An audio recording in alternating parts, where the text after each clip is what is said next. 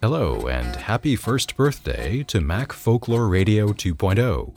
For those of you just tuning in, the first round of MFR ran for three years, beginning in 2006, with stories from Andy Hertzfeld's folklore.org, which you should definitely read. Since starting back up in June of 2018, MFR 2.0 is mostly me reading articles about Apple history from Macworld magazine and a few other sources. I might go back and reread a few stories from folklore.org now that I have a little more experience and better equipment. I sound like I'm falling asleep in a lot of the older stuff. I think I was trying to be too serious. A few stats for you.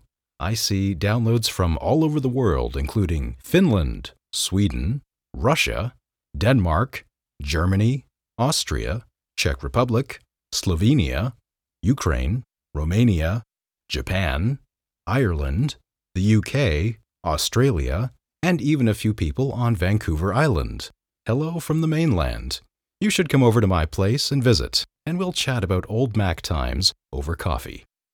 Thank you to the 150 people who download episodes the week they're released. You are my most faithful listeners. There are about a hundred downloads that follow in the subsequent three weeks, and then a few hundred or more residual downloads after that.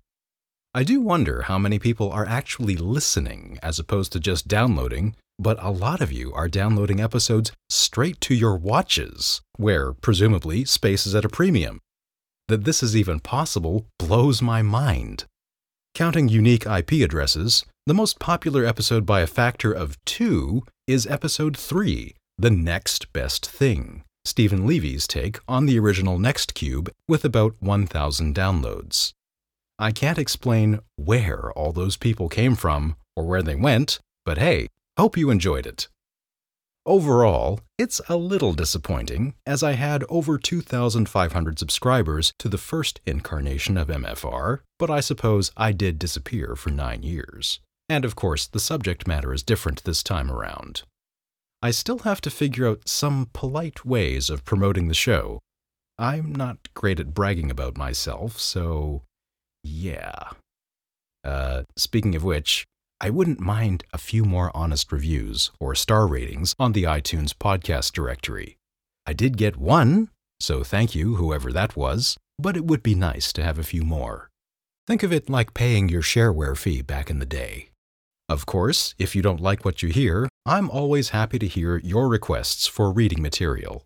Drop me an email at derek, that's D E R E K, at macfolkloreradio.com. I would love to hear your personal history with the Mac and your old Mac war stories. Maybe I'll roll a few of them into an episode. Thank you to the two people who have emailed me so far. It doesn't sound like much, but as a niche spare time podcaster, it really does mean a lot to me.